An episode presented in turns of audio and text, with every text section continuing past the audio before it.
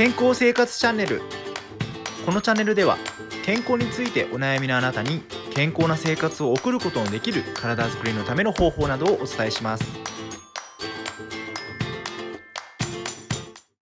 はい都の城オステオパシー治療院の海老原隆弘です。動画をご覧いただきありがとうございます。はい今回はですねファスティングのやり方ということで、ファスティングの実際の方法とか期間についてお話しさせていただきたいと思います。この動画を見ていただくことで、ファスティングの実際のやり方とか方法や期間についてですね、理解できることになります。また、ファスティングの方法や期間を理解することでですね、ファスティングを、不安なく行いますので、ダイエットとか、えー、キレを作りたいとか、ファスティング、えー、などの、えー、とか、健康を得ることとかですね、そういった効果を得ることができるようになっていきます。実際に私もですね、ファスティングを行う前は様々な疑問を持っていたんですけれども、その最たるものが方法とか日数だったんですね。ですので、あなたもファスティングを行いやすいようにですね、ファスティングを行うことで得られるダイエット効果とか、肌の、えー、肌とか髪質の、え、改善による若返り効果とか、体質改善による健康効果などをぜひ体感していただきたいと思って、この方法とか期間の、えー、動画を撮って、撮ることにしました。ファスティングを行う期間で最も多いのは、えー、3日ファスティングを行う方が多いですね。最初はですね、半日ファスティングといって、朝や夜だけその酵素ドリンクに置き換えするとか、あるいは1日ファスティングといって、えー、1日だけその酵素ドリンクで過ごしてもらう1日ファスティングから始める方も少なくないんですけれども、やはりファスティングのいい効果を全て得ようと思うと、3日ファスティング、えー、以上になります。ただ、初めてでいきなり、えー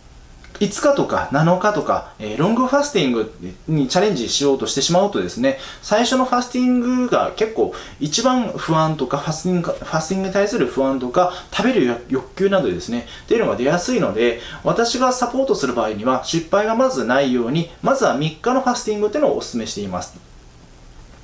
ではですね、この動画はファスティングが初めてのあなたに向けて撮っていますので、えー、3日ファスティングのやり方を教えていきたいと思います。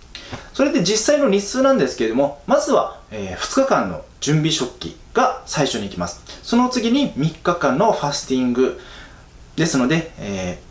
ー、3日間のファスティング期ですね。そして、えー、その後、えー、2、3日の、え、回復食器っていうのを行いますので、合計1週間ですね。長くても8日間の期間が必要な、必要ということになってきます。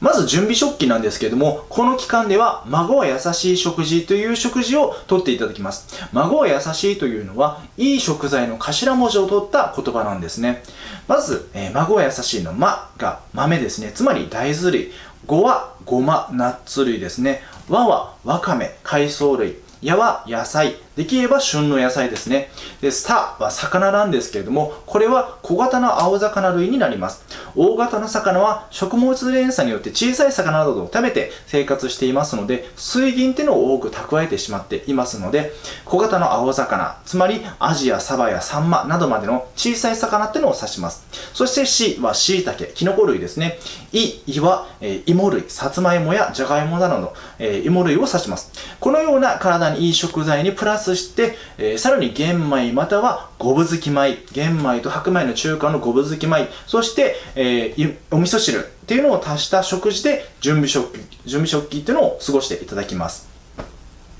そして、ファスティング期なんですけれども、この間はですね、1日8回に分けて約2時間おきにファスティングドリンクっていうのを飲んでいただきます。このファスティングドリンクにはですね、1日に必要な1日の活動に必要なカロリーとかビタミンとかミネラルが配合されていて、また非常にたくさんの乳酸菌っていうのが入っているんですね。このファスティングドリンクを飲んでもらうことで、血糖値が1日中同じくらいの値で維持されていきますので、脳の満腹中枢をうまく騙してくれますので、ほとんどお腹が空くっていうことがないんですね。ですからファスティング中は、あれ、小腹が空いてくるかなというタイミングで、えー、ドリンクを飲むことになりますので、ほとんどお腹は空かないですね。またこの期間はですね、活動も、えー、普段通りに行えてきます。私は整体院で整体を行う仕事をしていますが、あえてこのファスティングの期間をですね、仕事の日に当てることで、食事の時間っていうのが、え、なくなりますので、毎日に余裕が出てきたりとか、え、集中力が増しますので、仕事がはかどったりするんですね。ですから仕事の日を避ける必要がないので、安心ですね。よっぽどその重労働の、もう、もうガツガツしたようなその重労働の仕事の人じゃなければですね、あの、普通のファスティングドリンクのようで、えー、問題なく仕事は行えます。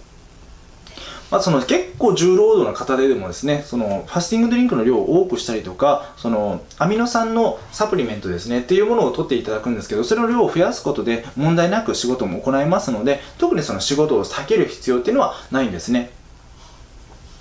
で、最後にに、えー、2、3日の回復食器ですね。胃や腸は3日間のファスティングで固形物を取らないですので、えー、その間に赤ちゃんのような胃腸にえー、戻っていく、リセットされた状態なんですね。そのような時期にいきなり硬いもの、刺激の強いものっていうのを入れると、胃や腸の負担になってしまいますので、例えば、薄味の重湯とか、おかゆ、あるいはとても柔らかく煮たお野菜などから始めてですね、徐々に硬さや味付けを増していくというふうに、えー、胃や腸を徐々に慣らしていくっていう手順を踏んでいきます。で、まあ、回復、回復食器っていうのは標準ではまあ2日間ってされてるんですけども、もし予定がなければですね、3日間かけた方がいいですね。もっと言えば4日間かけてもらうと、ものすごく超いい状態にしていくことができます。このようにファスティングでは、えー、1週間から8日くらいで行いますので、食事とか飲み会などの、えー、付き合いのない、えー、土日などがあればですね、月曜日から例えば始めていただければ、次の週の月曜日か火曜日からは普段の食事が行えることになりますので、そんなに難しいということはないんですよね。だからその土日を 1, 1回超えてしまえば、えー、あとはもう全然続けていけますので、5日とか7日でも全然難しくないことになります。はい、今回はですね、ファスティングのやり方ということで、ファスティングの実際の方法や期間についてお話しさせていただきました。もしファスティングにご興味のある方はですね、下の説明欄に、えー、ホームページのリンクがありますので、そちらからホームページをご確認ください。今回も動画をご覧いただきありがとうございました。最後まで動画をご覧いただきありがとうございました。もしこの動画が少しでも役に立ったなと思われた方は、下のグッドボタンとこちらのチャンネル登録をお願いします。私の治療院やファスティングにご興味のある方は下の説明欄にホームページのリンクがありますのでそちらからホームページをご確認ください。もし質問やこのような動画が欲しいなというリクエストなどがあればホームページの方にお問い合わせフォームがありますのでそちらからお問い合わせください。それでは次回の動画もお楽しみに。バイバイ。